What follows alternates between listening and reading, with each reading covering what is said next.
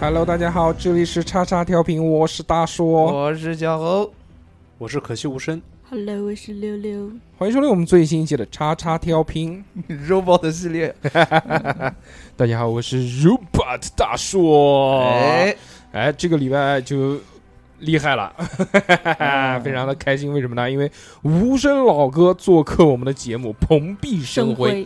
辉，很久没有看到 无声老哥了，对吧？啊，为什么呢？因为这个人家在忙自己的友谊电台，啊，对不对？讲案件给大家听，让大家怕怕。嗯但是无声老哥呢，这个除了讲案件牛逼以外呢，他还有一个更厉害的技能是什么呢？嗯，就是讲电影。哦，人家对这个电影啊非常的了解嗯，也是这个著名电影公众号第十放映室的特邀写手，啊，哇，厉害啊！写过很多非常一这个棒的这个这个文章，啊我去嗯，就其中有一篇就跟科幻有关系，对吧？对，啊，叫《中国科幻不完全史》。 就问你怕不怕？不完全是，你马上不完全的什么干嘛？你 就侮辱无声老哥吗？你嗯就是不敢说是什么史，嗯对呃，啊对对对谢谢谢，嗯，嗯，就不不写完整史，因为对就觉得自己没这个能力驾驭嘛，对就写点自己知道的东西。就是怕有漏洞给人家抓对住。其实也其实也严是谨严谨。对，其实也是无声老哥谦虚的一种方式。但是我看过了，基本上就完全了，特别的完 全，从一开始就无比完全，至少对于我来说，嗯呃也就是我吸收了非常多很多这种新的知识，让我这个嗯茅塞顿开。哇，嗯，开塞露用多了，嗯今天呢，我们嗯要跟大家聊的呢，就是吴声老哥的这个专场了，嗯，就是科幻电影。科幻电影呢，大家都能聊，是不是啊？你看了个这个什么《星际争霸》，我看了个《星球大战 我看一个魔兽世界啊，星际争霸还 行，我》，干嘛？《星际争霸》没有电影吗？哦，没有电影也有 CG 啊，是不是？ 是的，是的，啊，我们这个节目之前录过一遍的时候，小何说 CG 是什么？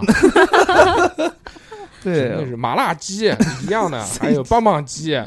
嗯，都一样。口水鸡嗯、紫是的燕百味鸡，人家惊了，这是到现在这个活在这个世纪的人，竟然不知道 CG 是什么？你没嗯吃过 CG，也玩过 CG 啊，对不 对？游戏总归玩过了，前面那些开头动画不都是 CG 动画我吗？们都直接跳过的，嗯呃，，不，我没有跳过，我我只是知道什么 CG 动画，嗯但我不知道 CG 是什么意思。为什么小何不跳过？因为小何玩的那些游戏主要是看 CG，哦， 电车之狼》《人工少女》《性尾 行》性感沙可能滩？他看了很短时间就觉得索然无趣了。也没有很短，知道吧？来，哎今天我们跟大家聊点不一样的这个科幻啊。 嗯，一上来首开先始，首先我告诉大家，这个科幻第一个问题抛出来，就是让大家非常的惊 讶，是什么？什么你猜都猜不到。什么是科幻不，什么是科幻，我们就不聊了，啊对？不对？科幻这个之前小何老师在私底下已经给我们普及过这个知识了，就是这个科学、幻想、电影加起来就是科幻电 影。很有道理，字面意思。对哎，就基于现在的这个科技嘛，就基于这个时代本时代的这个科技，嗯本时代人的这个认知，然后再往外发散，然后高于现在的这个科技。对，但是也要基于当下科技的一些合理性。哦啊哦哟，呃，这干嘛基于这个合理性就是硬科幻吗？不合理不就是软科幻了吗？啊，不嗯，都是要基于合理性，只不过在 No，硬我就不基 于，那就你是这不就叫不叫科那幻叫了烂科幻。叫魔这幻。叫奇幻， 怎么呢哎，奇幻、玄幻、魔魔幻啊，懂那吗还？想呢？还有什么幻？玄幻， 行吧，行吧，行吧，嗯来这这赶紧推进我们节目的这个进度啊，让我们好无声老哥讲 一讲，嗯，我老看我眼神都变了。 讲崇拜的眼神讲讲一讲第一部，啊第一部是有史以来世上第一部科幻电影是什么？哇，一般来说，大家认知啊，就是乔治·梅里埃在大概一百多年前，嗯也就一九零二年拍的一部《月球历险记》。嗯哇哎就问你怕把乔治梅里哎埃这个名字我都记住了。这几几年拍的我忘了。一九零一百多二年，前，一百多一百多年前，你就记一百多哇年前，你想一想，一百多年前就就这样啊了。二十世纪初，你爸还是个液体呢，对就问你了。你看人家都科幻片都拍出来了，这个西方这个还是牛逼。对，那但毕竟电影就发啊源于欧洲嘛。哦对，对对，我们都是玩皮影戏那一块儿，对，孙悟空也是科幻嘛，对不对？会飞嫦娥奔月，啊那对那个想法，那个时候我们国人的想法还是是是是超前的，是只不过外国的只是把它具象化了而已，只不过对它吧？不是基于科学原理嘛。啊，嫦娥奔月这个东西啊，其实是就以就传下来的这个传说传嘛，说嗯就不停的在变嘛，传传传传传，说不定传嫦娥嫦娥，说不定嫦娥就是一个火箭，对不对？就不它就是一个就是人形对，它它就是个火对，箭，就是人形火箭， 不是什么鬼啊 就是那个啊就是钢铁侠飞起来的那个哦，人形火箭，就像阿童木钢铁侠那种样的，就嗯喷火，噗一下就就飞到月球上面了。它可能我以吃吃了某种特殊的对药物，我然后体内散发出大量的气体。我以为嫦娥黄豆吃多了，你知道吧？这种感萝觉。卜然后人家呢就以为嘛，就第一代传说啊啊，我看到一个这个长得像人的铁匣子飞上天了。然后第二代这个过了六十年又开始说啊，我看到一个人飞上天了。 然后又过了六十年又说啊，我看到一个女人飞上天了。啊，又过了六十年说啊，我看到一个长得特别好看的女人飞上天了。又过了六十年又说啊，我看到这个女人叫后羿的老婆嫦娥，她飞上天了。啊，对，传来传去嘛，说不定就是一个传说了。对啊，对不对？哎，这个哎，写成这个科幻电影怎么样？可以啊，可以一层一层对的，不对？？人形兵器嫦娥， 就嫦娥就开始在月球上面，然后跟他这个嗯机器人大战，然后咵背背后一打开，全是那个，就像那个犬巫妇那个动画有没有看过？ 没背有，后就是像那些炮，啪一些不都喷出来了。嗯，人形兵器你总看过了吧？没有，天使人形哎，那个叫什么？天使少女人人形系哦，阿丽塔嘛，呃不哎，对于萝莉塔的那那个那个哦一个一个科幻啊，算了，不讲那个了，不讲不 讲啊，不是我讲嘛，这个讲人家还没讲完，对刚刚讲了你一个想说是人形天使电脑星对是吧对对对对，我这是刚个刚纯爱机器人动 画，哎呀，那个小时候看的微印，我 嗯微微硬还行，你都不知道他那个电脑开关在什么地方，我告哦诉你，特别的羞耻。 算了算了算了，好好好，我们讲，啊就回到正题回。到正题，回到正第题，一步就是那 个月球旅行什 么旅行去吗？不是旅行，那是什么？陆老师说，就有很多翻译，比方一般就叫《月球月球历险记》嘛。哦嗯你可能看过那张图片嘛，嗯就是一张硕大的带着人脸的这个月月亮，然后眼睛上面被扎了一枚炮弹哦，我看过，啊嗯，就我还做过壁纸的，对，故事里面的主人公就是乘坐那枚炮弹飞到月亮上了。哦，原来是那个，所以在那部电影里面，那个月亮是一个人，月亮有一张人脸，哎是人脸啊，对，它有一些这种比较夸张的这个艺艺术表现手法。哦，那那那个电影里面有声音有对白吗？没有，哇，那还是默片时代，那嗯那个电影主要讲什么呢？就是讲的一群科学家研究出了一门大炮，可以通过炮弹把人发射到月球上，嗯，他他们就借着这个炮弹一路在月球上探险，然后后来又就是安全归来的一个故事，总共也就十几分钟时间。哦，那那他们是通过什么样的技术来展现出这种感觉的呢？就是这个部这部电影，就是利用当年美联发明出的这嗯种这样，他以前是个魔术师嘛，他就利用了一些哦魔术的手段，就类似于障眼法，哦用利用一些视觉手段，然后加上一个比较精细的布景啊，还有服化道就服装道具啊，嗯然后展现出了这个人飞往月球的这个奇幻的这个景观。哦，就但是现在看起来可能就更像是神话了，不像是科学了。我懂我懂啊，这其实也是就当时没有什么特别的那些什么技巧啊，就只不过用那种拍摄手法拍摄出来当时的那种感对，觉，主要是布景精细没有 CG 那种感觉。请问一百多年前，除了这个布景道具以外，还能有什么技巧？啊，那也挺魔法是吧？那个 时候嗯挺厉害，挺厉害。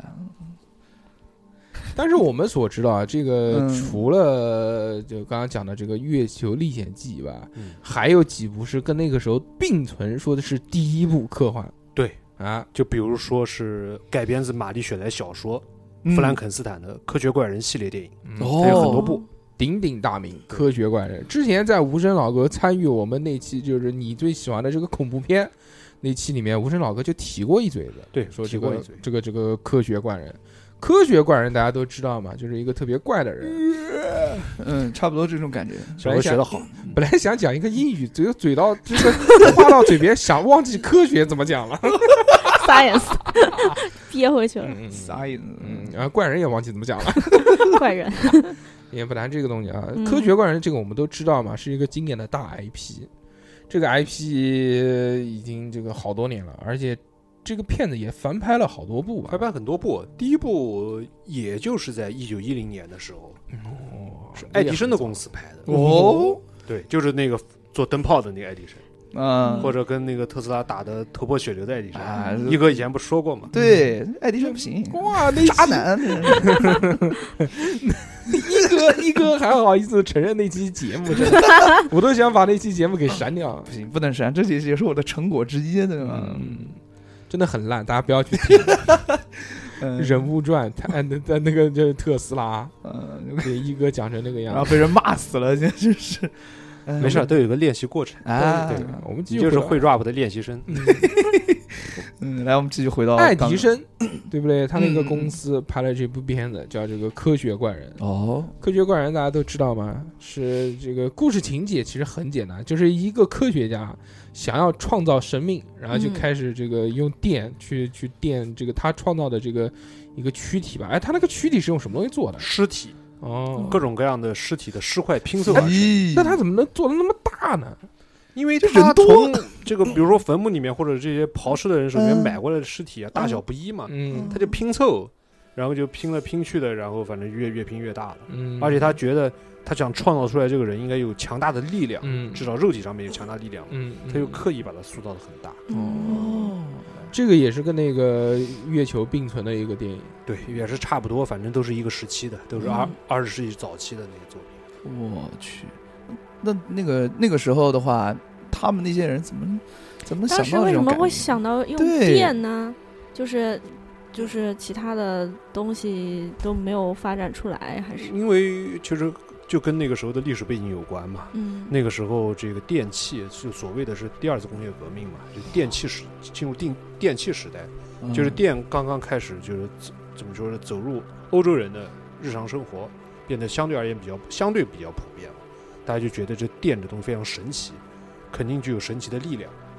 哦，你们肯定以前看过那种用电电青蛙腿的那对个对实对，啊我验，们对医吧学生理实验，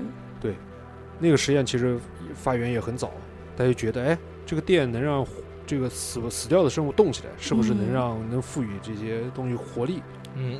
那么就考虑的就设想到是不是有有这个可能？然嗯但后这在创个作上也体现出来。但这个电影是这个一九零几年拍的，对，一九一零年嘛，一九一零年拍。但这部电影是经有一个小说改编的对，这个小说就叫《弗兰肯斯坦》，哦，这小说也是有说法的。小说也有一些说法，嗯小说是玛丽雪莱创作的哦，啊，不认在识这个这个名字听起来非常陌生。就听着大像个女其的，实对，就是个女的，是哦哟，大诗人雪莱的妻子。嗯那个时候她刚刚十九岁，这个小说很早，小说在十九世纪早期，一八一六年的时候哇，如花似创玉作的的年纪，哎，那个时候呢，就是玛丽雪莱跟她的丈夫以及那个去到拜伦勋爵，她在那个瑞士日内瓦湖边上一个别墅，嗯等于那那当那一时年人们应该对都是上流社会的，对都是文人艺术家，或者说嗯有头有脸的、嗯有政治身份的人，一八一六年，那这个电影出来的时候，那个姐姐已经不在了。那肯定的。 哦姐姐， 这个叫奶奶吧，我天，嗯，人家十九岁，小何闭嘴，讨 厌！你就整天就是干嘛？小哦，对，小何字典里面没有姐姐，小何字典里面全是妹妹， 妹妹，对不对？刚刚那个我们在节目下面说让他手机打开跟那个韩妹的聊天记录给我们看一呃下，因为小何老师一直在私下跟我们讲嘛，说这个从来不跟人家女的这个私底下私聊聊天，嗯， 但是我们想让小何哎、表演一下孑然一身给我们看一下烦死，了你们说你把这个截图给哦，不是截图，你把这个微信打开给我们看一下，没有不就没有了吗？是不是？不给不给，小何婉拒了，婉拒了，不行，不可以。嗯、看一下就是一期节目了，哦，可以可以，那就是一期收费收节费节目，目，V V I P，对，公播都不能放，肯定很脏。嗯，脏你们，急了急了，开始骂人了。嗯嗯，没有没有，我们继续回到那个小姐姐的小说，哎好嗯在一八多少年的时候就已经开始写了。一几年，你看人家1816多牛逼，十九岁就写出这样的东西，旷世大 IP。你看你十九岁的时 候，撒最红泥巴，嗯哦，在 twelve，对，咱对猴里吧，就是就是没错，也可以嘛哎，至少成为南京舞王嘛。嗯没对有没有没有， 南京活泥巴大王，活了活了一个妹妹出来，你给我创作一个叫尼布舞，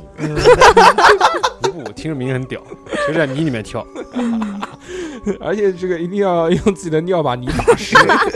别的有有泥浆摔跤，你 有泥浆跳舞就可以哎嗯。对，嗯，继续啊。继哎，续原来有一个特别经典的这种就是舞蹈作品啊，嗯，就是在雨天，不要不要打了，不要打了，那个吗什么，在雨天跳舞啊，那个你跳街舞的人，你不知道那部作品吗？我知道，就两个人斗舞在什雨么 天。什么跳舞？那是很那个是台湾的偶像片，哦，是有一部欧美的一部专门讲舞蹈的作品，嗯特别经典的一个舞出画面，舞出我人生，就是在下雨，好大的雨，然后好在像是无处人。在雨里面跳舞啊，什么看过转圈啊什么的，你就泥浆里面转圈，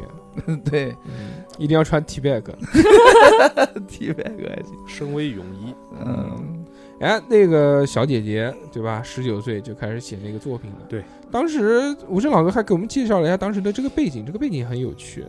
背景就在于一八一六年，当时被欧洲历史称为无夏之年。嗯就那一年，那一年之前，没有下，前一年嗯，就是印度尼西亚的火山爆发了，然后导致了整个北半球的气候有一个非常巨大的变化，嗯哦就导致了原来这个夏天呢应该比较炎热，对吧？嗯哦，但是欧洲的夏天却非常很冷，甚至开始降雨啊，大量降雨降雪。嗯然后正好玛丽雪莱不是就在那个那年的七月份去到那个日内瓦湖边上的别墅，嗯天气非常不好，又连日阴雨，嗯出不了门。一群人在这个房间里面呢，百无聊赖，没事儿可以做，嗯就想办法开始做了一个比赛。这个比赛的目的呢，就是要编鬼故事，看谁编的这个故事呢最吓人，哦，欧洲人也这么玩，我以为只有日本人在这世 么玩。世界共通的乐趣嗯嗯啊，中国人也喜欢。然后，然后，然后，然后然后就他就创作出了这部作品，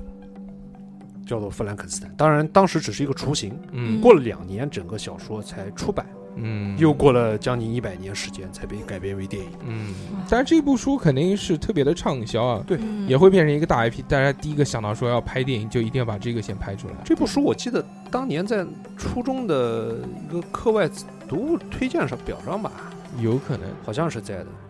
但是我没看过这个。我就我记得就推荐印象最深的就是《鲁滨逊漂流记》。对对对对对，嗯，还有骆驼祥子啊，算了，这个不讲了。那个不是推荐，啊那个是课文。哦，必读必读，背下来。长篇一般都会在这个推荐读物里面。小双示范的。嗯 来来来来，哎，那这个电影啊，除了它的是第一部以外呢，它后面还有拍过什么版本的呢？相当多。比如说，一九三六年的时候，他就拍过一部比较知名的《弗兰肯斯坦》，嗯很多人也把它当做是《弗兰肯斯坦》电影的鼻祖、嗯哇，啊。那部作品反正用了一些德国的表现主义风格，它的画面特别突出，啊、有特别有很强烈的这种惊悚和怪异感，嗯，哦，嗯，而且时长也是比较长的，多长？大概有六七十分钟吧，哦，那个算长了。对，哦算是算嗯算是很长的了。哦它内容表现嘛，内容也可以多一些嘛。对，这个片子其实它，我现在聊着聊着慢慢回忆啊，回忆起不少细节来。虽然我不知道我看的哪一版，但肯定不是那一版，因为我看的是彩色的。嗯，后面他其实是一直在追杀这个人，是的，因为他这个怪人是，怎么了？这怪人跟他创造的这个人有矛盾，知道吧？这怪人是觉得为什么你要把我创造出来？嗯，然后那个那个那个创造他的人呢，又觉得他是一个怪物，他要把他杀掉。是所以我记得还有什么捕鲸船啊，什么到北极啊，到南极啊，是是这个样子的，就是科学就怪人啊，就怪嗯他留怪人被创造出来之后，嗯他就一直对他的这个这个主人呢有着一个爱恨交织的这么一个感情，嗯哇，他就他比较憎恨，就是说你既然把我创造出来，像大硕哥说的，那你为什么不能给我一个比较理想的生活呢？对，或者说你创造出来我的目的，我应该如何在这个世界上存身呢？嗯我长那么丑，大家见到我都叫都叫我怪物，嗯然后他就要求这个弗兰肯斯坦博士嗯，创造一个创造马子出对给他给他给他造个姑娘陪他 ，对对，弗兰肯斯坦博士呢也造出来了，有嗯但是造出来之后，转念一想，我这怎么个造了样子两个怪物呢？嗯，对吧？我就把它给销毁掉了。对，万一是我操要生了，那又生出对一堆，然后那个怪人就来火了，嗯就开始先杀了他的新婚嗯，妻子，对，哇，说你杀我马子，我也杀你马子，，哦对，就报复嘛。嗯，然后就跟博士一路就类似于追杀呀，嗯一直一直一路都来到了北极。嗯然后故事就在这个被他们两个人就同归于尽了，嗯在在这个决极斗嗯点世界的极点做了一个终结。哦，所以大周边看到会有捕鲸船啊对这样的一个场景，哎，其实这样讲起来啊，就是虽然我们一开始讲的这个剧情特别简单，就是说什么创造一个怪物啊，什么就把它杀掉啊什么的，但其实里面有很多特别对人性的描写，而且它是其实就牵扯到对生命的这个描写嘛。它为什么叫科幻小说呢？因为它这个里面说人去创造生命这个事情是一个特别科幻的，因为原来大家所就特别是在西方人认知当中是什么创造生命？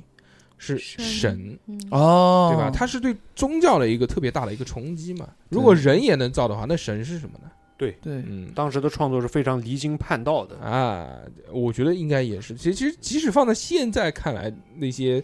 特别虔诚的宗教主义者，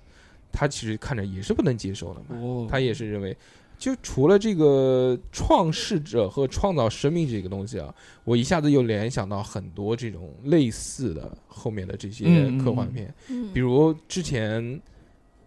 我觉得拍的还挺好的《普罗米修斯》，《嗯，普罗米修斯》就是《异形》的一个前传嘛，对，前传哎，它里面其实也是在讲说人到底是怎么来的一个问题。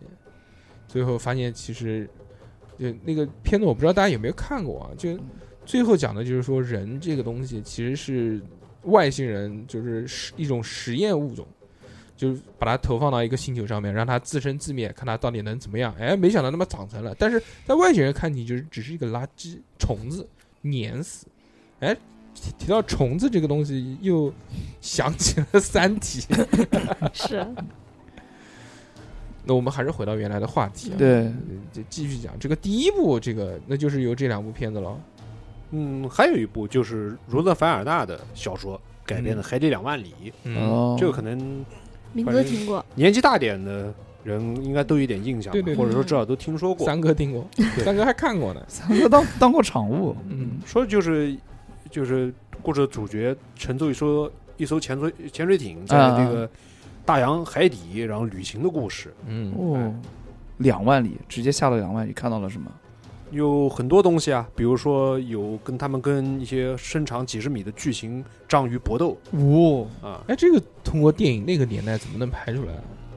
呃，用道具嘛，嗯，主要是用道具嘛，就没有肯定没有一个全景，然后也不会展现特别就是那个对，就像你说的。不会有非常长的这种长镜头来展现它的全景，就晃，就比如说我做一个触手的一半，对我做个坐在触这个手弦桩上拍打，我嗯就能模拟出这个，哦好或者或者复杂用这个阴影啊来来来代替，显示他这个身形有多么庞大。嗯。嗯之前在节目下面，我们跟无声老哥聊的时候啊，就聊到这个关于早期科幻电影技术的问题。哎，他提出一个特别，我觉得非常有趣的理论，就是早期的科幻电影，它虽然是用道具做的，但即使是用道具，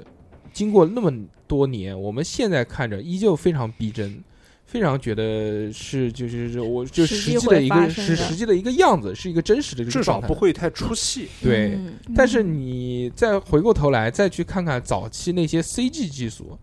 就觉得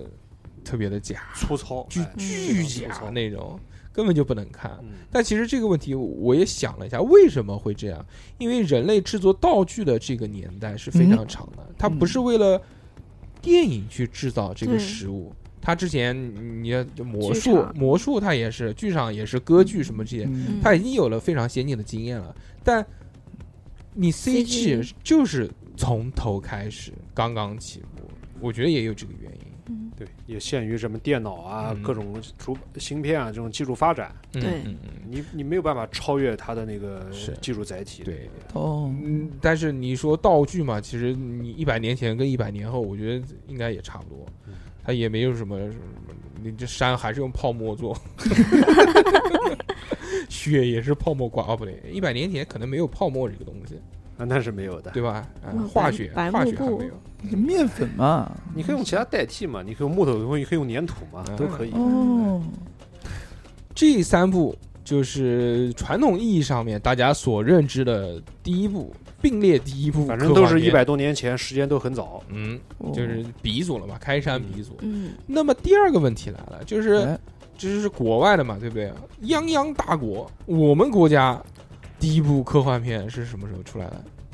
我们国家的这个科幻片，相比国外的这个就比较晚了。嗯第一部呢，还是在一九三九年时候，嗯，上海新华电影制片厂拍了一部片，叫做《六六十年后上海》。哇，不是《流浪地球》啊！我、天哪，我因为我也查过，你知道吗？就是 随便查了一下，在百度上面，嗯一查就中国史上第一部什么科幻科幻元年，对科幻巨制，呃，然后嗯下面就《流浪地球》《流浪地球》《流浪地球》一部现象级的影片《流浪地球》嗯我以为第一部就是《流浪地球它》指的是第一部巨制，哦，嗯，审第一清没审清，哎第一部我们战狼演的《流浪地球》，嗯， 对对 对对，战狼打人了，也可以说是真正意义上的这种商业大制作的啊工业化电影，也可以嘛。懂但了，是我之前好像也看过不少啊，特别是那种什么三分钟说电影里面嗯，嗯嗯嗯就讲那种很古早的那种科幻片，就像我们之前聊过特别早的那种恐怖片一样的，有现嗯在看起来也很惊奇。刚刚无声老哥讲的这个三几年什么概念？三几年中一新中国什么时候建国的？一九四五，一九四六， 这段掐了别播，这真的段掐吗？了别真播，的吗？小何老师真的是你是没睡 醒吗？没有没有这个问题非常严重。一这个九四九年十月一日，好吧，嗯，新中国，哎呦我的妈呀，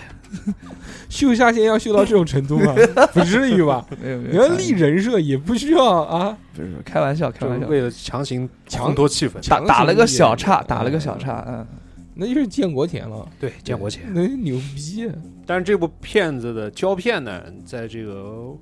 国共内战期间嗯就是被损毁了或者丢失了，反正哦找不着了。啊、就没了。你在网上只能看到一两张的海报，嗯呃还有一些简短的故事介绍。嗯反正说的就是嗯两个人吧做梦，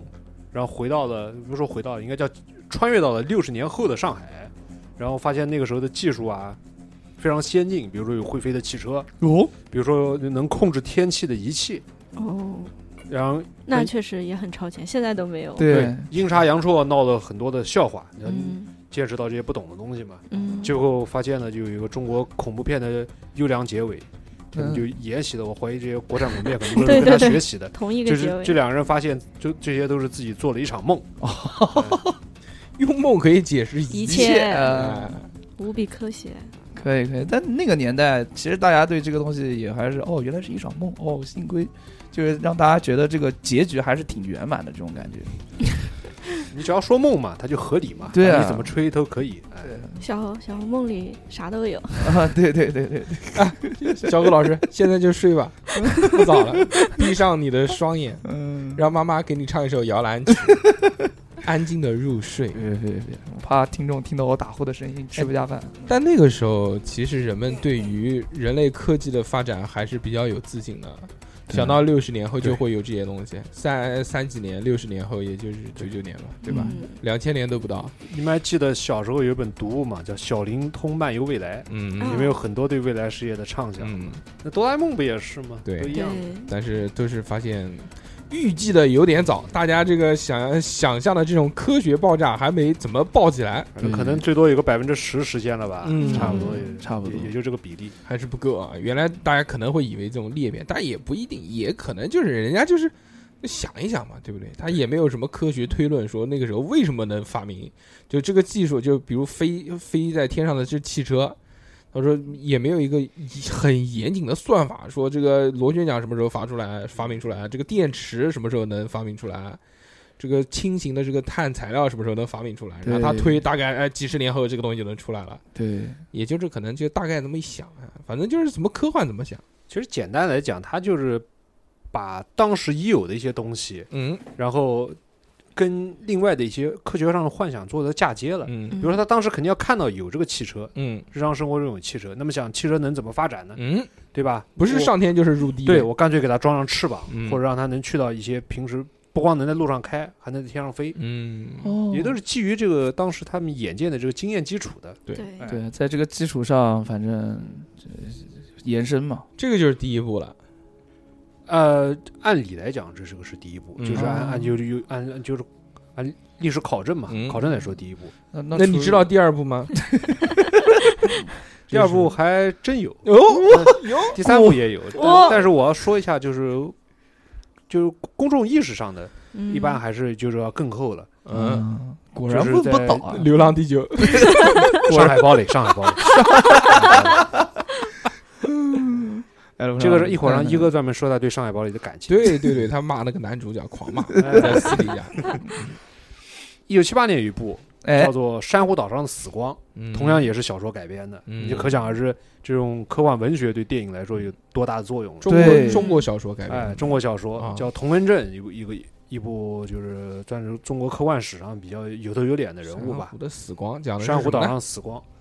然后这个小说两年之后电影才出版，嗯那个时候正好呢是《星球大战》在全世界嗯，哇，也星球大战哎这么早啊！我也天哪也风靡的时 候，呃也有正好也有一个死光这个概念，哎，对哎，，确实啊哈，还有死星的这个概念嘛。嗯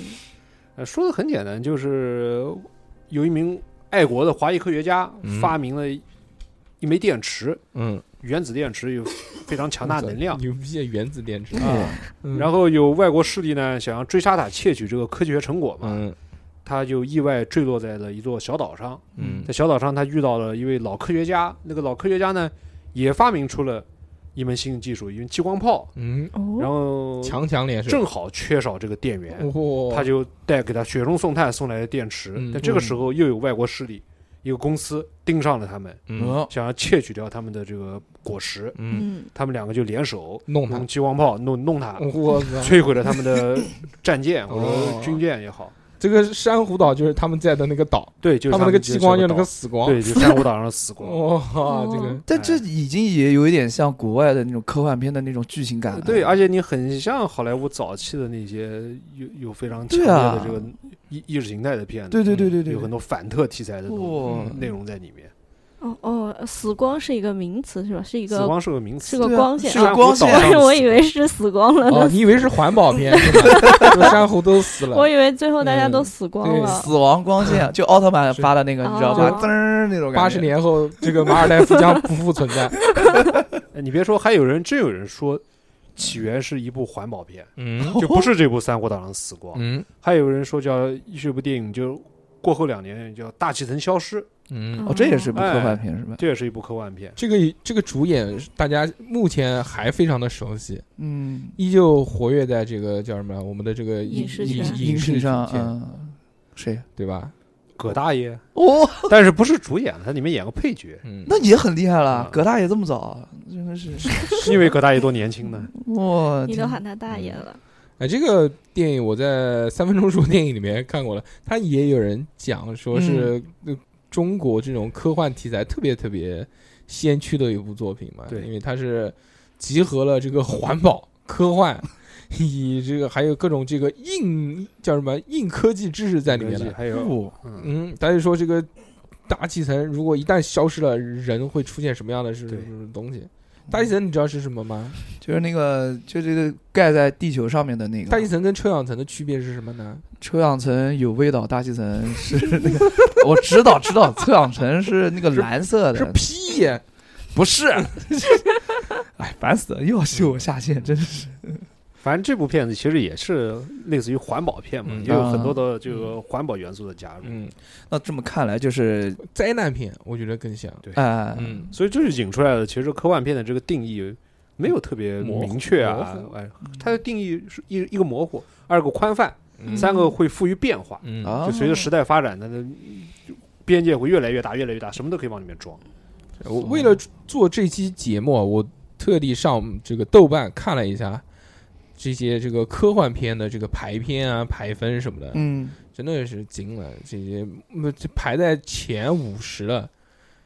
基本上有他妈十部全是那个漫改、漫改、啊， DC 的、漫漫威的，像很多人意识里面都谈不上科幻片的，特嗯别，但是一些硬科幻爱好者，对啊，但是他就被分在这个科幻里面了。但其实确实啊，你漫威什么第那个复仇四，对，嗯，外星嘛，飞船嘛，外星人嘛，这还不对对多重宇宙、平行宇宙，哪一点不符合科幻都是科幻。对，啊但是在我们看来呢，就是嗯，漫改作品嘛。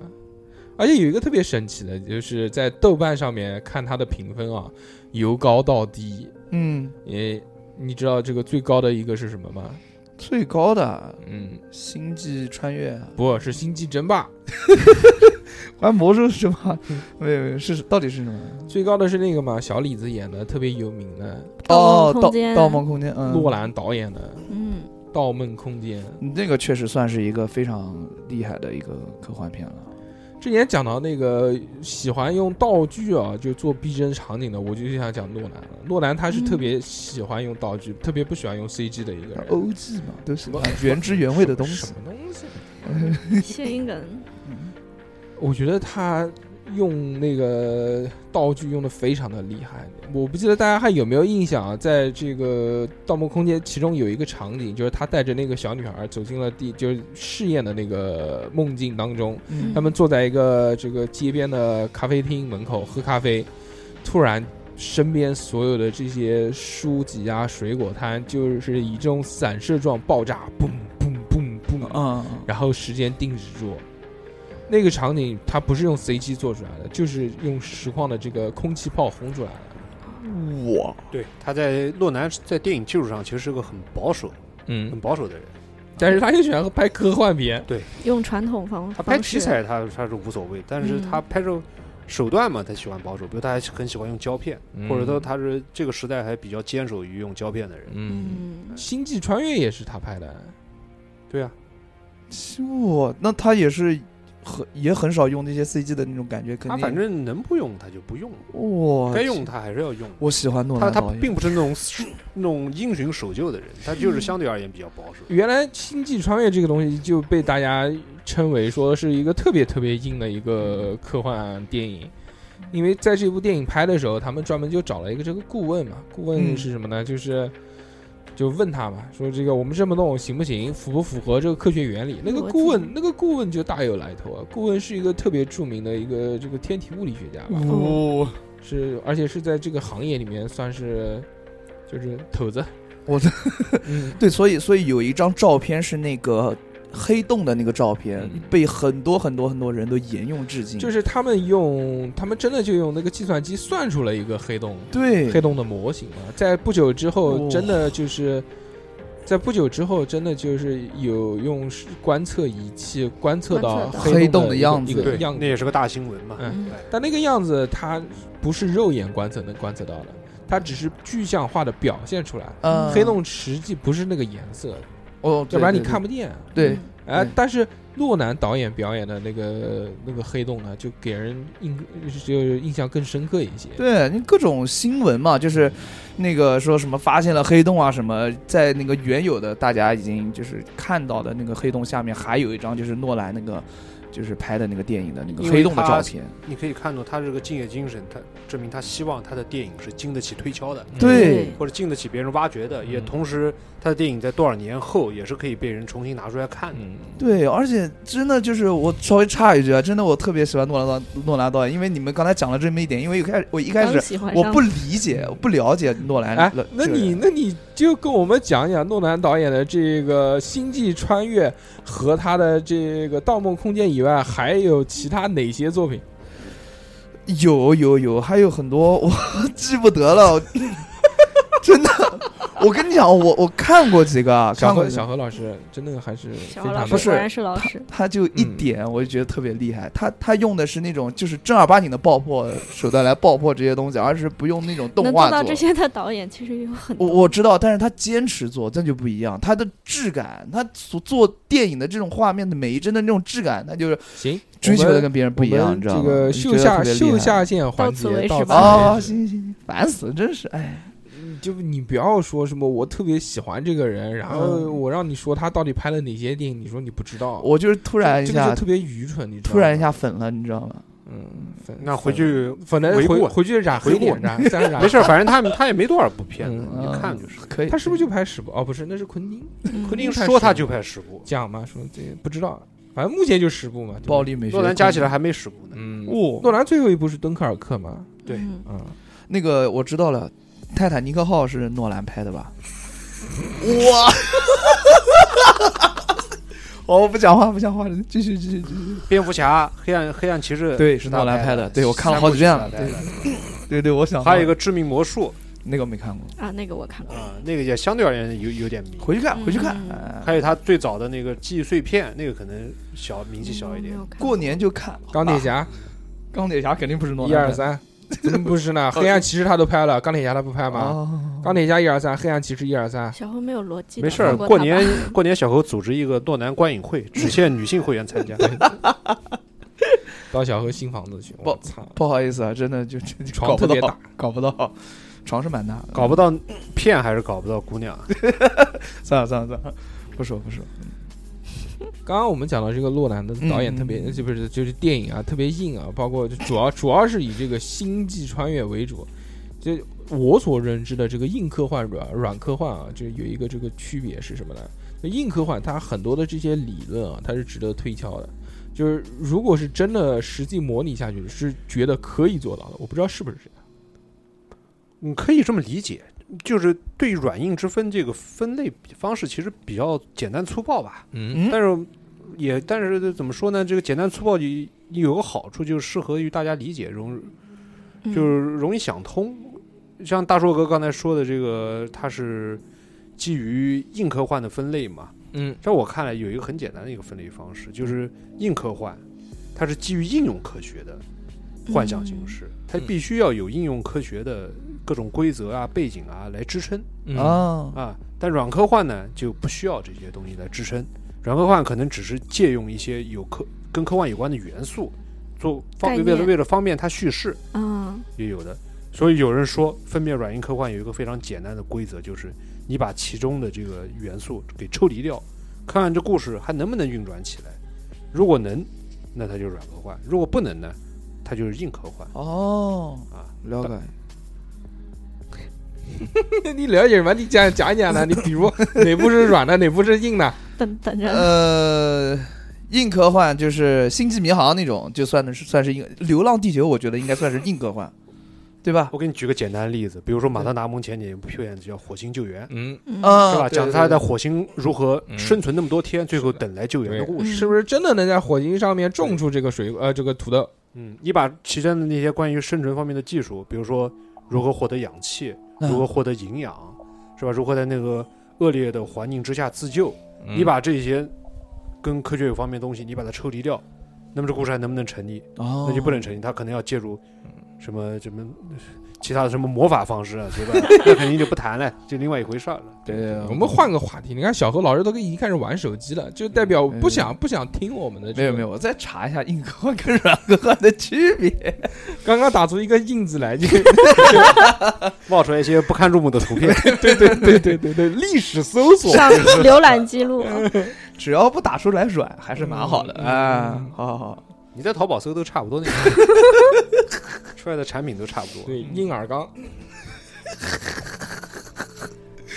我的天呐，受不了！啊嗯既然这个软科幻、硬科幻啊，我们就暂且不聊。反正这个这如果要特别特别给他这个规定，说什么叫硬科幻、软科幻，相信又是一大堆这个这个这个比较严谨的。要聊也行嘛，说先让我说半个小时也可以。对对对对 对，时长不够，所以呢，嗯我们就只能内容来凑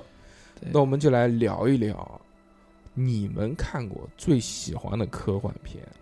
这个有的聊，啊哎，因为之前我们在聊的那些呢，几乎都是大家没听过，甚至没看过的片子。对，这一趴就到大家自由发挥的时 间了，毕竟这个六六来录节目也想说两句 话，对对，到现在为止还没有十啊句我话我呢。我水都没开张呢，嗯好来，那我们六六先说。六六先说，嗯 我六六，你最喜欢哪一部电影？我其实呃之前做了功课，搜了一下，发现我今年嗯看过的科幻片加上漫改那些，其实还有挺多的。哦，我哦真的没有想到，因为嗯突然接触到这个话题的时候，我一部也想不起来。嗯但是我有一部印象特别深刻的，就是嗯我到现在嗯能想得起起剧情的科幻片，就除了漫威那些的，嗯它叫《超演骇客》。嗯不知道你们有没有看过，是二零一四年上映的一部一部由那个 Johnny Depp 他演的。哦，我没 看过。哎，这个名字我一直老听到过，《超验骇客》《超验骇客》，但是我总想不起来去看。嗯，嗯让我想到另外一部叫什么什么什么，这我以为是类似的同一个翻译，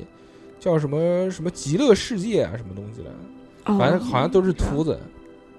嗯，对，它里面因为得了绝，就我大概讲一下剧情吧。嗯嗯嗯，就是 John Depp 就是演《加勒比海盗》那个人嘛。就我之前喜欢这部电影，就是因为我喜欢这个演员，我才去看嗯的。哦啊，然后里面也有一个就是，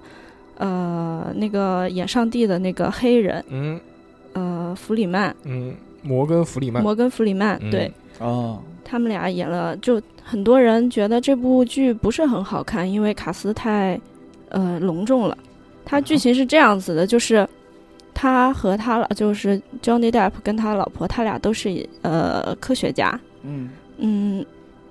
他就是男主呢，是一个具有研究 AI 的一个很著名的科学家，但是他只醉心于科研。他老婆就把他的研究成果转化为线下商品那种，然后来赚钱，开了个公司。哦，对可以他们了还有一个共同的好友，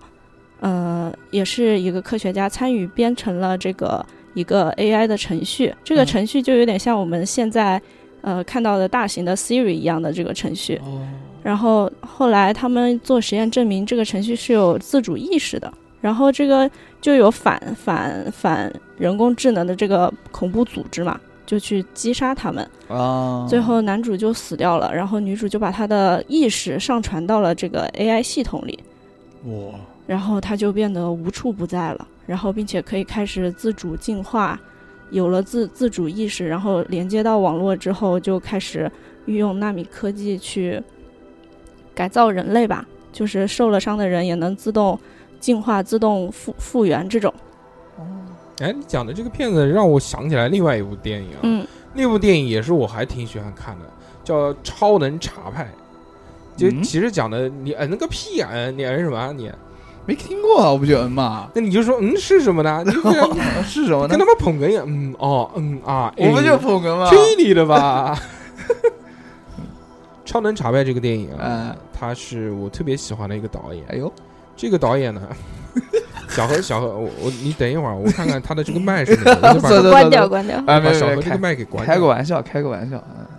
这个导演他名字念起来特别的拗口，我们就暂且给他一个这个简称，叫做尼尔。好的。尼尔，你儿呃尼尔，这你儿长得嗯，这个尼尔呢，他是一个这个在南非长大的加拿大裔，哦，所以他对南非是特别有感情的。你猜到是谁了吧，无声老哥？对，就是那个人。他他他拍出了《第九区》。第九区这个在科幻电影里面，我觉得能算得上一号啊。虽然它这个排分，别就评评分没有那么的高。在近年里面算是精品了。对，吴胜劳这个你都知道这什么干嘛？第九区你不知道吗？你没听过吗？没有？那你来跟我们聊什么科幻呢？我就不懂了。你看过几部科幻聊科幻？嗯，第九区特别的惊艳，这个导演其实是特别有才的，他之前就一直想要说去拍电影，但是就是就新人嘛，也没什么机会，又是在南非长大的，所以他就只能说先从拍短片开始。嗯他就一共拍了四部短片，其中有一部短片的名字叫做《约翰内斯堡的外星人》，大家就非常喜欢这个题材。这个就是第九区延伸的这个故事。第九区把这个故事给展开，重新拉长，变成了一部电影，就是我们现在所看到的这个。嗯我今天要讲的不是第九区，为什么呢？因为第九区它除了是这个导演以外呢，他的制片人也特别的厉害。我觉得他制片人帮助了他很多。这个制片人就是是哪个你知道吗？不知道你猜一猜，制片人啊，给你一个提示，就是最牛逼拍奇幻电影的奇幻电影最牛，我这我还真不知道。诺兰彼啊得杰克逊，哦，就不认识是你跟你跟溜溜讲，溜溜懂啊，溜溜球， 溜溜还行，跑马溜溜的山上。你你没看过《指环王》吗？呃，这我看过，你没看到过《霍比特人》吗？他可看能过，这我看过。那你就知道他了。嗯哦，了导解演，，他是哦，他他导演，知道了。我知道那个甘地，嗯嗯嗯，啊，哦哦，不不不是，没事没事没事，甘地、那个甘甘什么的，就是那个甘道夫啊，甘道夫啊，对对对，哎呦这，是里面 一个不好意思不好意思，这一波真的是，我操，这个下线秀的可以。甘甘道我夫就骑白马那个，对对，还有甘地，嗯甘地是什么谁的？我忘了。甘地嘛，那个嘛，干弟弟嘛，嗯还有干哥，小何应该喜欢看他早期的作品，嗯嗯非常的变态，嗯，为 血什么血腥暴力。为什么我就喜欢看变态了？啊真的是那个彼得·杰克逊是不是拍过那个《群尸玩过记》？ 对，就是他，这是他第二部作品，嗯，就哎，真的是，第一部叫《坏品味》，也是非常血， 就是我没看血过浆的那种片子。哎，完全没有想到，哎，这个人是是新西兰人，新西兰人嗯，就完全没有想到他前面的片子是那种风格的，然后之后可以拍《魔戒》这种风格，对，嗯，大起大落。这个第九区就是他监制的嘛，所以这个片子其实质量是有保证的。第九区，嗯他的故事也非常好，简单讲几句，其实特别特别简单，就是外星人来到了地球，有一批人就给就就，而且并且又飞在飞到南非的这个这个叫约翰什么的约翰内斯堡这个地方，嗯，然后单独给他们辟了一块地方，就是像难民区一样的，让他们住。然后很多年过去了，有一个地球人，就是反正像个长官一样的什么东西，去去到这个贫民窟里面去弄什么东西，结果就被这个一个黑色液体给喷在脸上，结果自己变成了外星人。变成外星人之后，就发现能懂外星人的语言了。我哟，就开始跟他们呃就就就就聊天啊，他就不是被人追杀嘛什么的，然后结果就帮助另外一个外星人就是飞回家园了，就是他说你我就那个外星人答应他的，说这个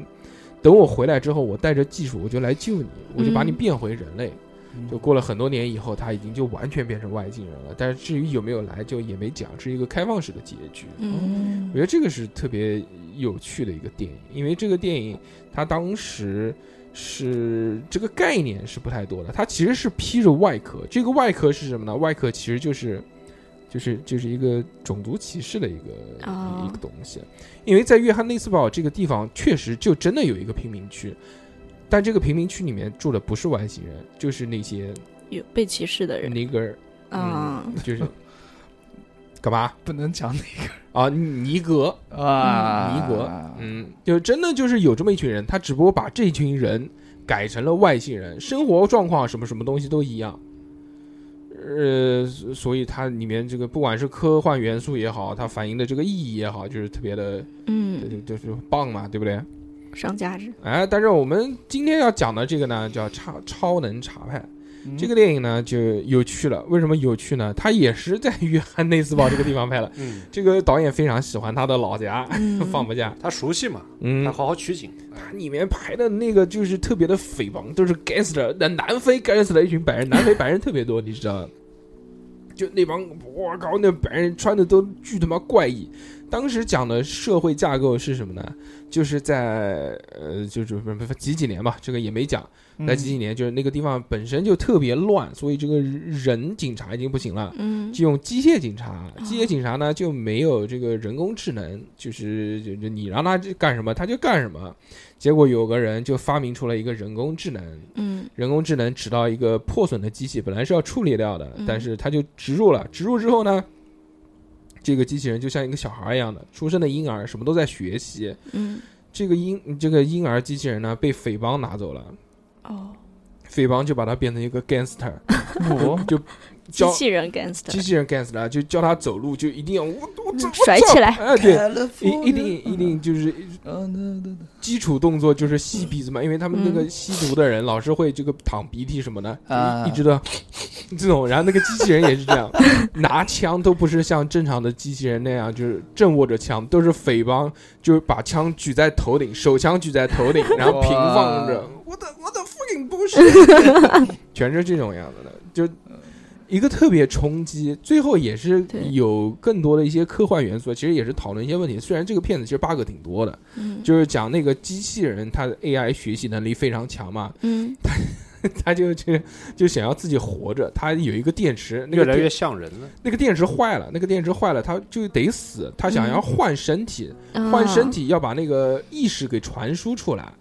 他就说怎么传？那个人类说我不会传，我我就没有这个科技，说我来想办法。最后。他就在那个匪帮不是去偷钱什么的嘛，嗯，就去换东西，换了什么呢？换了好多台 PS 四，把那个 PS 四连在一起作为那个处理器嘛。PS 四处理器还挺强大的嘛，好多台串联之后，然后就做了一个这个这个什么什么，反正这种机器对，他就研发出来了，说可以把自己的意识上传。上嗯，结果在枪战当中，做这个 AI 的人类就打中枪快死了，他把这个人类也给上传了，之后放到机器的身体里面了。嗯所以这个片子最后讲的是什么呢？最后讲的就是人类是不是能永生的这个问题，对，还有的问题就是是不是就就本我的这个问题，因为嗯，嗯它只是复制复制记忆品对，复制记忆，你这个记忆再传输到另外一个身体里面，你的这一份记忆到底还是不是你的问题？对，它涉及到身份焦虑的问题，嗯就人为什么是人？就我是谁哎？其实最最终大家玩科幻讨论不还是这个东西吗？嗯回归人性，嗯它啊的前言不第九区的结局也也是做了这个追问嘛，嗯，就人逐渐变成外星人之后，那他跟外星人之间有什么区别呢？对身份的互换哎之后，如果你不在这个本体里面了，你到底是谁？嗯对，而且他跟他的这个故事背景，那么一个种族汇聚的地方，他这他的这个这个故事背景就显得更加有现现实性了嘛。嗯，我们之前在看的就很多片子啊，其实我觉得都是有那种科学家也好，他先提出了一个这种理论，然后大家沿着这种理论去发散，然对后去慢推慢测慢慢才有这些片子。比如，嗯你说缸中大脑这个理论，肯定是在《黑客之国》呃，《黑客帝黑国客帝国》之前先出现的，对对吧？但我们看到《黑客帝国》给我们的这种震撼，一定是比听到这个理论给我们的震撼要更大一一些般。是你看到这电影，然后对这个理论有了兴趣，然后你才会你才去了你解嗯才它。知道嘛，对不对？缸中大脑你知道是什么吗？小何，不知道，嗯，那你来干嘛？ 武生老哥讲一讲，嗯，简单来说，就是很多人觉得，就是缸中之脑这个理论啊，就是猜测这个人的这个意识是否是到底是不是自主的，嗯或者说你是不是个人是不是有自由意识的。嗯但是其实这个理论最早推出来是那个哲学家，呃，是应该来说是语言学家吧，他为了通过那个语义学上的角度来证明缸中之脑这个理论是不存在的。哦就哎，哦他还是真他是是出于他是出于这么一个前提。哦，哎，但是跟跟我们认知不一样，我以为的就是对对对，因为我们听到的都是对于他这个理论的解释，嗯但是后面嗯复杂的论证过程嘛，因为说实话没多少人会去看，就把它嗯就就基本上就删掉了。嗯，又学习了知识点。不要喝水了，有没有听到小何？嗯，小何听到了。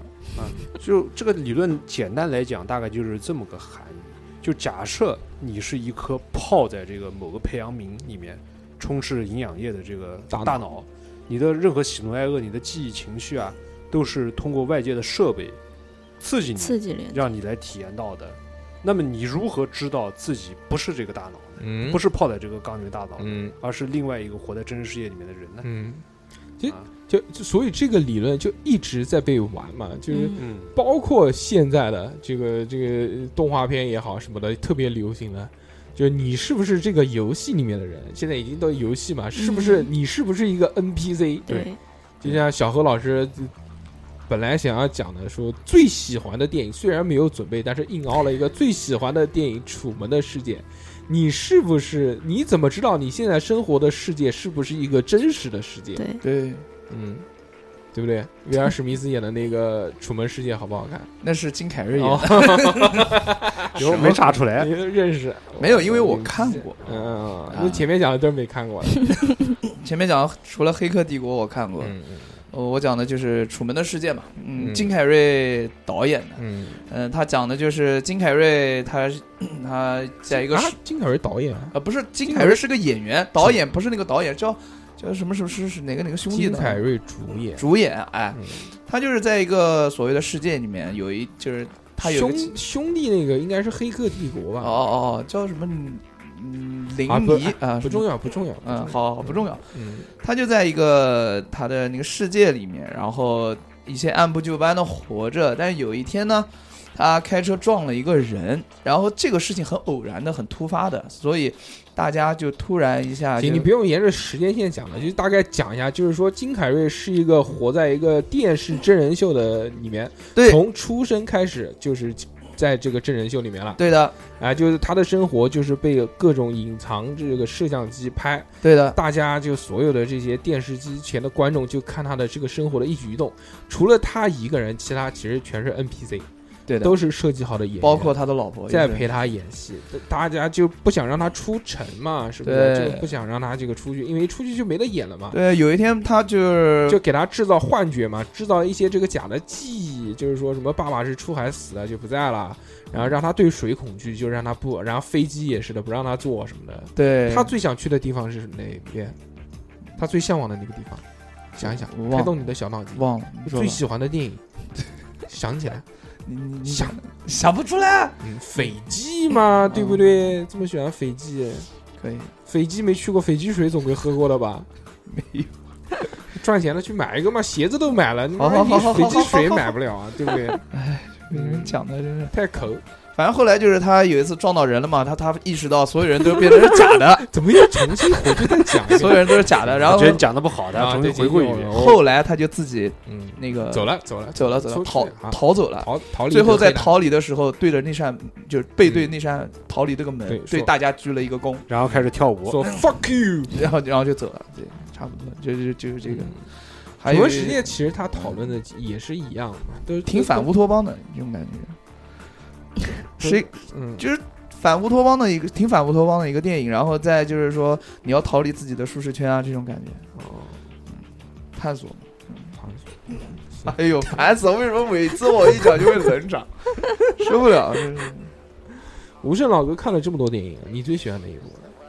你觉得最我牛喜逼？欢的嗯最牛逼倒谈不上，你心里因为最那么牛多逼谈不上最嗯，就牛逼。如果我要非要选一部的话，嗯我可能还会选就库布里克的《太空漫游2001》，嗯，好嗯熬什么？好像说的好像你听过一没样的，听过啊，因为没我听过，你应该是嗯，哦，有什么 有什么区别啊熬哦就是知道的意思，嗯就是什么 what ？What 啊？ 对你以后这样捧哏，英语捧哏 啊，，可以嗯， ，Yes， ，OK，然后这部作品呢，是他跟那个美国的科幻三巨匠之一阿瑟克拉克合作的一部作嗯品，，克拉克我知道，克拉克他写过很多著非常著名的科幻小说嘛。嗯对，是的，就我们节目曾经有一档我专门自己独做的，哦，叫做这个“谢谢你来到我的世界”，大家在这个某个平台还能找到啊。就是其中我是每集给大家推荐一个作品，当时我推荐的那个作品就是《童年的终结》，也就是这个克拉克老爷子写的一个小说，特别好看，大家回去听一下。我现在回去听听我原来那个时候做的这个那那那那节那目那节目质量还挺高的，真的。为什么？因为我原来都是就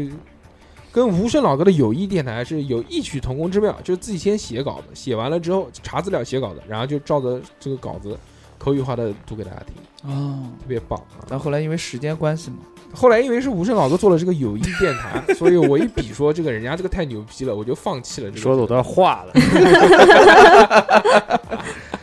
对，你这个这个二零零一，嗯啊，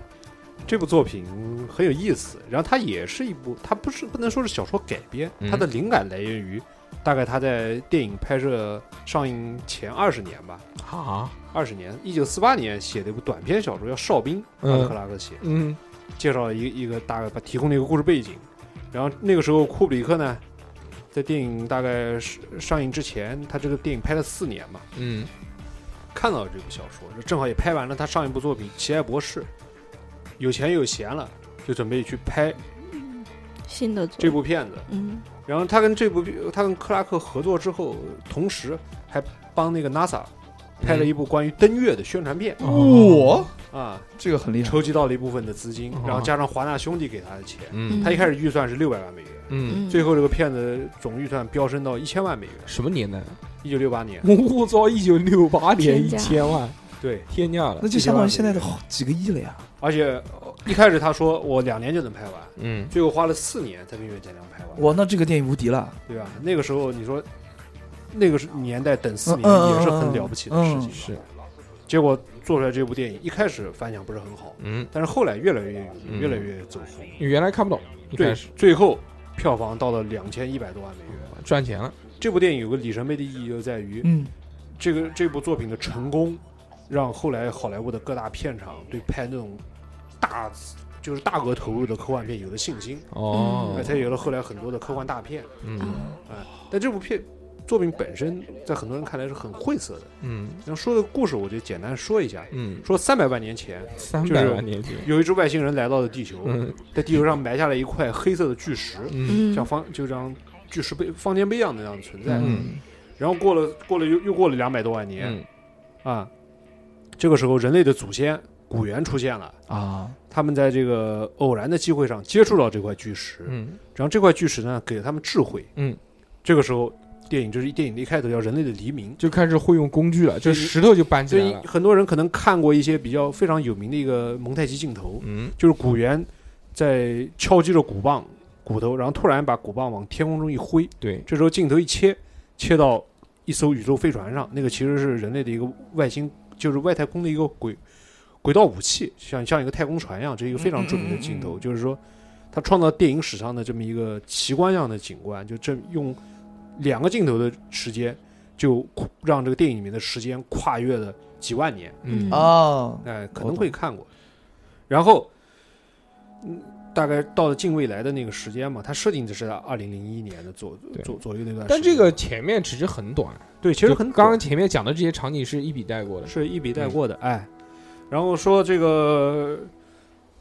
地球上面的外派出了外星飞船，嗯想去月球，因为他们发现这个月球有个有个陨石坑里面发现了异动，就是探测到了不正常的信号。嗯嗯然后他们在月球上面呢，也发现了一块巨石，嗯跟在地球上面的一样。嗯，这这个时候人类接触到巨石的时候，巨石做出了反应，它发射到了一条信息，嗯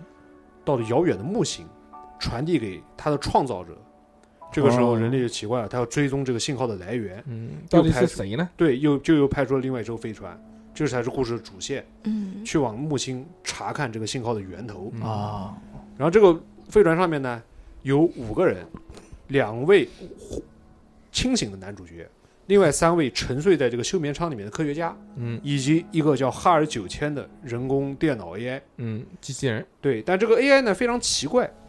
它一路上呢似乎像在船员隐藏这我们这次旅行的真实目的。嗯后来被发现之后呢，被那个船员觉察到之后呢，还想方设法的搞死了其中的四个人，哦哦只留下了主角一个人，男主角一个人。最后男主角逃出升天，想办法关闭了这个叫哈尔九千的这个人工 AI，之后来到了木星，穿越过了一条隧道，类似于嗯时空隧道一样的东西，见到了那些外星人，然后他被外星人可以说是唤醒了也好，可以说是改造了也好，他重新恢复成了一个小婴儿，叫星孩儿，嗯，嗯，拥有了超越人类的智力啊，各种各样各样的水平啊，都得到提升，同时也获得了永生。嗯这个时哦候，电影到这边就截止了，镜头就卡在他一个婴儿漂浮在这个宇宙空间里面这么一这么一个场景。然后我简单说故事情节就是这样，但是你要仔细看的话，这个电影里面有非常大的信息量。比如说，他第一次把古典音乐引入了这个电影里面，嗯就像我们节目一开始放的那个呃那段曲子，那个查拉图斯拉如是说那段曲子，他也把蓝色多瑙河啊引入了里面。然后同时，库布里克在电影里面也创造了未来太空电影里面飞行船的场景，比如大量的白色的仪表盘啊、闪烁的灯啊、特别清冷的那种光线啊，他创造很多这样的这个视觉的前提。哎，哎，这个我看过了。那这个片子好像特别长，我没看完。对，很长。这个片子我当时看了一个开头，还看到那个猿人还在还还在玩石头呢。它的开头有五分钟的黑屏，嗯在公映版里面。嗯然后但后来你的电影电电视上面呃就是网上下的很多，他把它剪掉了。电影为为什么会黑屏啊？它的黑屏的目的就是创让你把你你现在的这个时空和剥电离影里面时剥空离隔开来隔离开来，嗯让你创造一种沉浸感我的天哪，进去。有没有嗯现在感觉现在呢就骂娘了。不是有没有感觉到，就是无声老哥他刚才讲的这一段，就无声老哥完全没有在看任何的借助的东西，全是他脑子里面自己想的，而且讲的特别流畅这不是应该的吗？哦。然后真的也问不倒，就是就为什么会黑屏，这但是不为这什不么是应该的吗？就很厉害，就是真的，然后里嗯面还有一段很有意思的地方，嗯，就是在在于这个这艘飞船啊，到木星之前就穿越到那个外星人的世界之前，嗯它有一段非常奇幻的，有着各种五颜六色光彩的隧道。嗯然后其中有很多的波形啊这样的，当时有很多的哈草哈嗨了的这个嗯，瘾君子 或者嬉皮士，嗯，就懂是一边哈着草一边来看这部片子。他们甚至觉得是库布里克是一边哈着草一边拍的哦，这段镜头，嗯，啊，因为那段视画觉面视觉效果能让他们嗨度更高。懂懂懂你意思，电影当中有很多体现这种特别置换的一个，场景是画的面，你比如讲一个大家最熟悉的，是《复仇者联盟三》里面吧，他们雷神这个那个浣熊嗯要去穿个次元去修锤子，哦就在穿次元的那个穿虫洞的那那段，就有一就是特别置换的嘛。是的，嗯但是那你后面看到的所有的穿越时空隧道这个嗯场景，嗯它的拍摄手法其实都是库布里克当时独创的。嗯啊，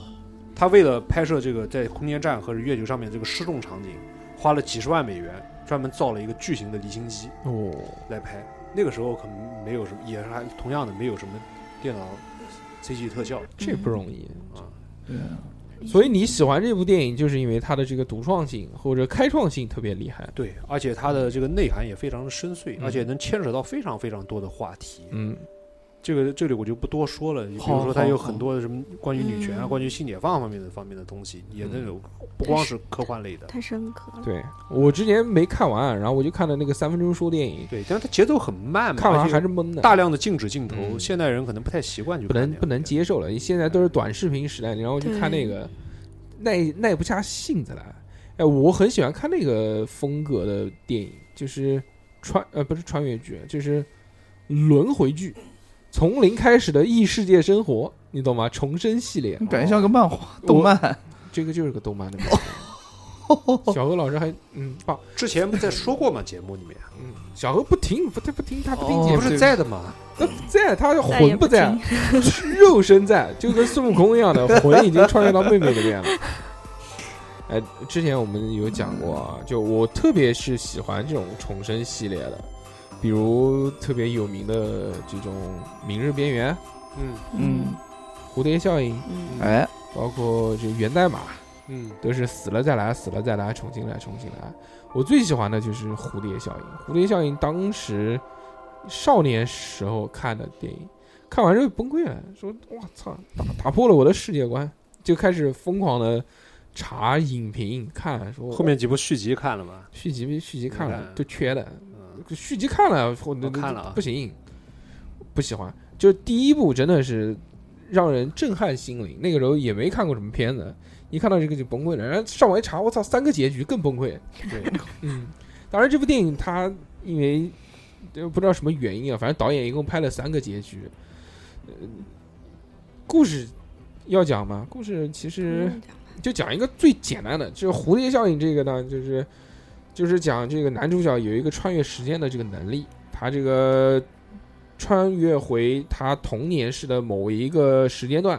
做一件特别特别小的事，然后再回来之后呢，他的生活就会发生天翻地覆的变化。嗯就比如他可能小时候，他目睹了一场这个他的他跟那个一个小女孩被变态爸爸拍色情录像的片子。嗯，他穿越回去之后，就跟那个变态爸爸说：“你不要动这个小孩，他妈的，我要弄死你什么的。”就是因为这一句话，他再回到原来的生活之后，他就完全就变了。那个女女孩甚至就已经变成他女朋友了。原来在另外一个世界当中，那个女孩已经死了嘛，自杀死了什么什么，我翻天覆地所有的变化。但是这个电影又给我们造成了一个感觉，说这个你时间是不能去改变的，嗯因为你如果要去改变它的话，一定会有更不好的事情发生，就不停的一个这个这个循环在里面。嗯当时我就觉得看完就崩溃了，看完这个概念特别的牛逼，嗯，从来没有思考过，思考过说怎么还能这个样子，但是后面看多了之后也就这样了。所以后来好莱坞出了新名词嘛，叫高概念电影，嗯，其实指的就是这一类电影。嗯有趣。小欧有看过《蝴蝶效应》吗？没有，我可以去死了是吧？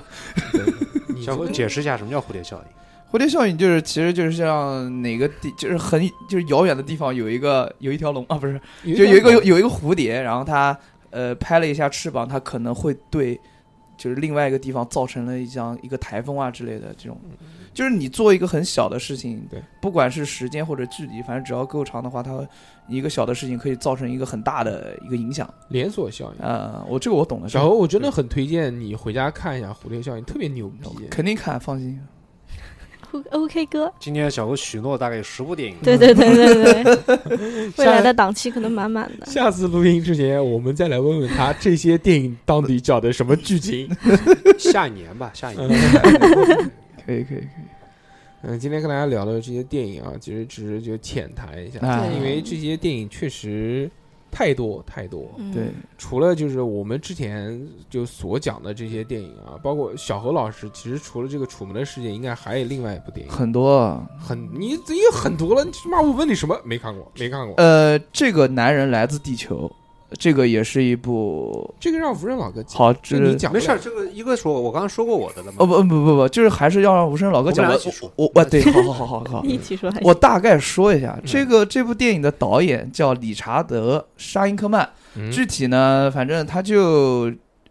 一九五八年三月六日出生于纽约啊，他是一哇个美国的导演、制片、编剧兼演员。我操，硬硬硬，哎， 我硬全是硬干货。但是干呢，干他干就好像作品啊，他就指导了一个二零零七年指导一个就是这个男人来自地球，还有一个就是然后爱情来临，然后等一些小片子，具体也没有。但是这一部这个男人来自地球这部影片牛非常牛逼到这个什么程度呢？就是怎么他的程度呢？它的情节很简单，嗯场景很简单。嗯，人物也不是很多，这就让大家觉得这个是不是一个什么好的片子？然后我觉得，我呃觉得，我觉得这个电影特别特别能赚钱，因为它是一个特别小成本的。对，嗯就好像几万美金，两万还是三我万除美金？我觉得除了这部电影以外，啊比它更省钱的那部电影应该是《活埋》。哦，哦，活埋还好，有一个很省的，你你想象不到，叫就你应该看过《灵动鬼影实录》 啊，哦那部片子的收是用益是用那个那个那个摄像头是拍的，对那部电影的收益比大概在一千比一吧。我操嗯啊，真他妈牛逼！他嗯创造小成本电影的奇迹，嗯还有《电锯惊魂》，其实收益比也很高。真的吗？嗯对这个完全不知道哎啊。嗯哎，刚刚小何讲的这个，这地球上什么什么，这个男人来自地球嘛？对，嗯，我大概我前两天才看了一遍，就重新又看了一遍，嗯，这还热乎的呢。 就是他讲的意思就是一个三十五岁的那个哈佛的历史教授嘛，叫约翰。就是够在工作十年之后选择了，反正辞职，然后同事们都到他家来，呃，就是问他啊为什么你奇要怪，辞为什么职这么年对轻要走？哎对，然后就是他就把自己的那个实话啊告诉了所有的人，他就就是嗯其实我不是来自地球啊，我是干嘛干嘛。不不不不，嗯，他是来自地球。哦哦，哦这个电影的名字就叫 《这个男人》。不不好意思，不好意思思，，反正就是他有一些就是很就是很很很强的，就是通过一他讲的话，所有的东西都是通过他讲的话，然后然后再加上一些演员的反应，然后来展开剧情，然后最后结果高潮部分就是。他发现其中有一个很老的教授，居然是这个教授的儿子，哦呃，就就这个三十五岁的，你就是你真的看过这个电影哎？我操，牛逼！真的看过，然后是儿子，然后最后这个就就崩溃了，你你知道吧？嗯，呃，崩然溃后了，呢？最后结果就是大家都纷纷走了，就什是么什么崩溃就走了呢？他妈的，就死了，自杀自杀什么了自杀了，心脏病死啊，了，心脏病好不好就心脏病死了。然后大家这他是最后死的，然后其余的人在之前纷纷走出了屋外，然后最后他一个人就是驾着驾着车扬长而去，这就就是一个电影。对对对，我我我给大家，我给小何稍微再补充哎，一哎点。哎好好好，就小何讲的呢，是一个人，这个人他提了一个假说，这个假说也可以是说故事，也可能是真的，这个都不确定。对的，他的假说呢，就是他是一个史前人，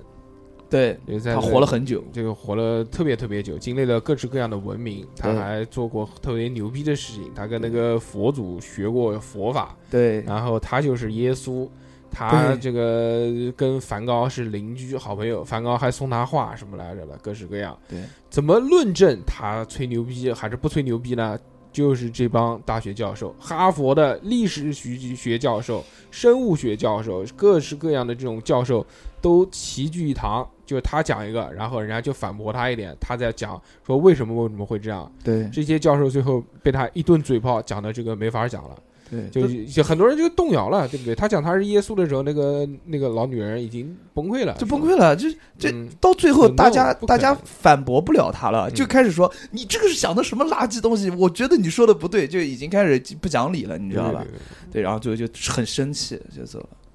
差不多这个电影其实我觉得是开创了一个科幻电影的，新风格嘛，我觉得先河吧，嗯，就嘴炮电影。嘴遁，嘴炮电影早年就有嘛，嗯、哦，还有吗？就是有很多的，就是纯粹靠会呃就对话来推动嗯叙事的，哦，比如说那个《爱在黎明破晓前》，就是那个《啊爱对在对三对部曲对》，对对，基本上对都是对话。都是他俩聊天、啊谈还恋爱有的那聊天记个录。十二公民是不是也是？十二宫也算是，嗯但是十二十二宫更比它更复杂一些。嗯嗯，比如说还有《疯狂电源》系列，这可能没看过，是小小成本的喜美美式喜剧。嗯嗯哎，，《疯狂电源》系列啊，有有很多就我们统称为话唠式电影，嗯国产也有嘛。以前那个有一部叫什么来着的？ 十二公民，哦，不是不是不是十二公民，我突然记不起来名字了。嗯哎没事没事没事，反正不是科幻片。对，不是我们讲不是科幻片，对我们讲的的科幻是徐静蕾早年导演的一我部片子。嗯，但是他这个嘴遁能遁出一个科幻片来，其实还是挺牛逼的。对，嗯，